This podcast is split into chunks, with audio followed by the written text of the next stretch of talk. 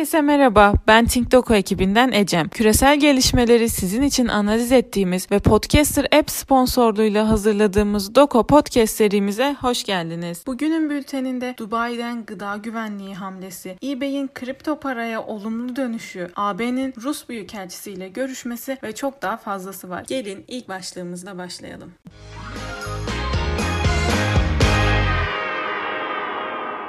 İlk başlığımız inovasyon savaşlarından. ABD Senatosu'ndan Çin'i çevrelemek için teknoloji adımı. ABD Senatosu'nda yükselen Çin'e karşı Amerikan teknolojik rekabet gücünü arttırmak için bir tasarı hazırlandı. Tasarıya göre Çin'e karşı Amerikan teknoloji ve inovasyon girişimlerini güçlendirmek üzere 100 milyar dolarlık bir finans yaratılması planlanıyor. Bazı senatörlerce ARGE faaliyetlerinde kullanılacak bu fonun bir nesle karşılık gelebilecek güçte bir adım olduğu ifade ediliyor. ABD'de ibre İbre'nin artık tamamen Çin'le teknoloji alanında mücadeleye dönmesi ve gelecek yüzyılın büyük güç mücadelesine odaklanılması önemli. Diğer yandan bu adımların Çin'e karşı yeterli olup olmayacağı ise merak konusu. Bu anlamda büyük güç mücadelesinde teknoloji yatırımlarının askeri teknoloji gibi alanları da kapsamasıyla siber alanda mücadelenin konvansiyonel askeri metotlardan daha fazla öne çıkması muhtemel ve bunun yanında yükselen politik risk.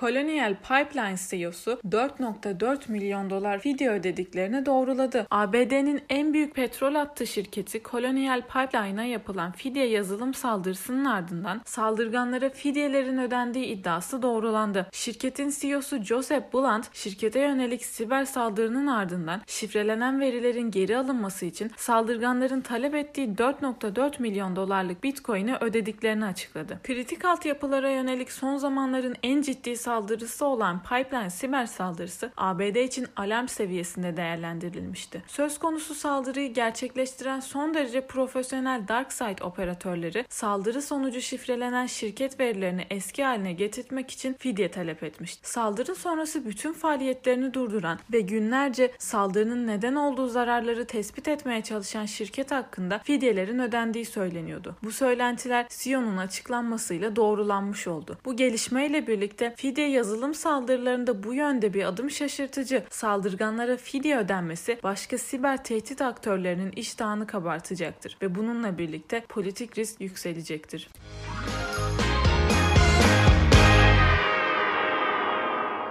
Kriptoda büyük geri çekilme. Kripto ekonomi dünyası 1 trilyon dolara kadar piyasa değerinin buharlaştığı zor bir dönemden geçiyor. Özellikle 19 Mayıs tarihi Binance ve Coinbase'in sistem sorunları yaşamasına sebep olacak satışlara sahne oldu. Bu yaşananlardaki en önemli etkenlerden biri ise Çin'in finans ve ödeme kurumlarının kripto para işlemi yapmasını yasaklayan kararıydı. Bitcoin ve Ethereum'da büyük geri çekilmeler yaşanırken birçok kripto parada %50'nin üzerinde kayıplar yaşandı. Şimdi akıllar yıllardaki soru bir ayı piyasasına girilip girilmediği yönünde. Fakat son dönemdeki düşüşe benzer fiyat hareketlerinin 2017'den beri birkaç kez tekrarlandığını belirtmek gerekiyor. 2017 yılı biterken Bitcoin'in 20 bin dolara yükselirken buradan bir düşüş yaşaması bunların ilkiydi. Ardından 2018'in ilk aylarında fiyat yine yükselişe geçip 10 bin doların altına geriledi. Kasım 2018'de Bitcoin'in 4 bin dolara kadar gerilediği görüldü. Son olarak Covid-19'un dünyada zirve yaptığı Mart 2020'de fiyat 4000 dolardan daha fazla geriledi. Uzmanlar 2021 yılında kurumsal şirketlerin ciddi Bitcoin sahibi olduğu, bu düşüş haftalarında dahi alımlara devam edildiği, bireysel yatırımcılar satış yaparken kurumsalların toplu şekilde satışa yönelmediği yorumunda bulunuyor. Böylelikle kripto ekonomide bir toparlanmanın mümkün olabileceğinin sinyali veriliyor. Bu gelişmelerle birlikte kripto ekonomide ciddi yükselişler dursa bile toparlanmanın sağlanabileceği ve kısa vadede vadedeki kayıpların dışında kurumsallar ellerindeki kripto para tutmaya devam ederse kripto paraların bu testten güçlenerek çıkacağı muhtemel. Fakat kısa vadede yükselen politik risk varlığını koruyor.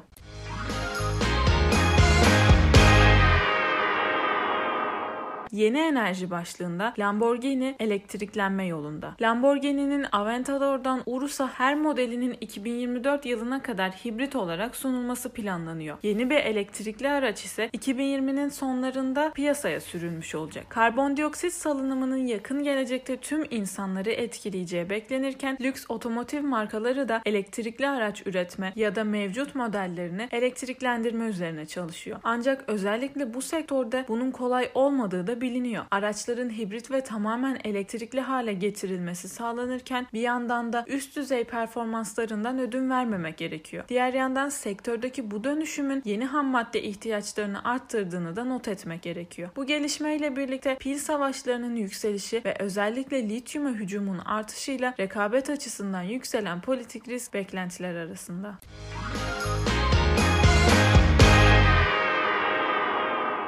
Bugünlük bültenimizin sonuna geldik. Beni dinlediğiniz için teşekkür ederim. Umarım siz de dinlerken benim kadar keyif almışsınızdır. Dünyayı anlamlandırmak için bültenlerimizi takip etmeyi unutmayın. Bir sonraki podcast'imizde görüşmek dileğiyle. Hoşçakalın.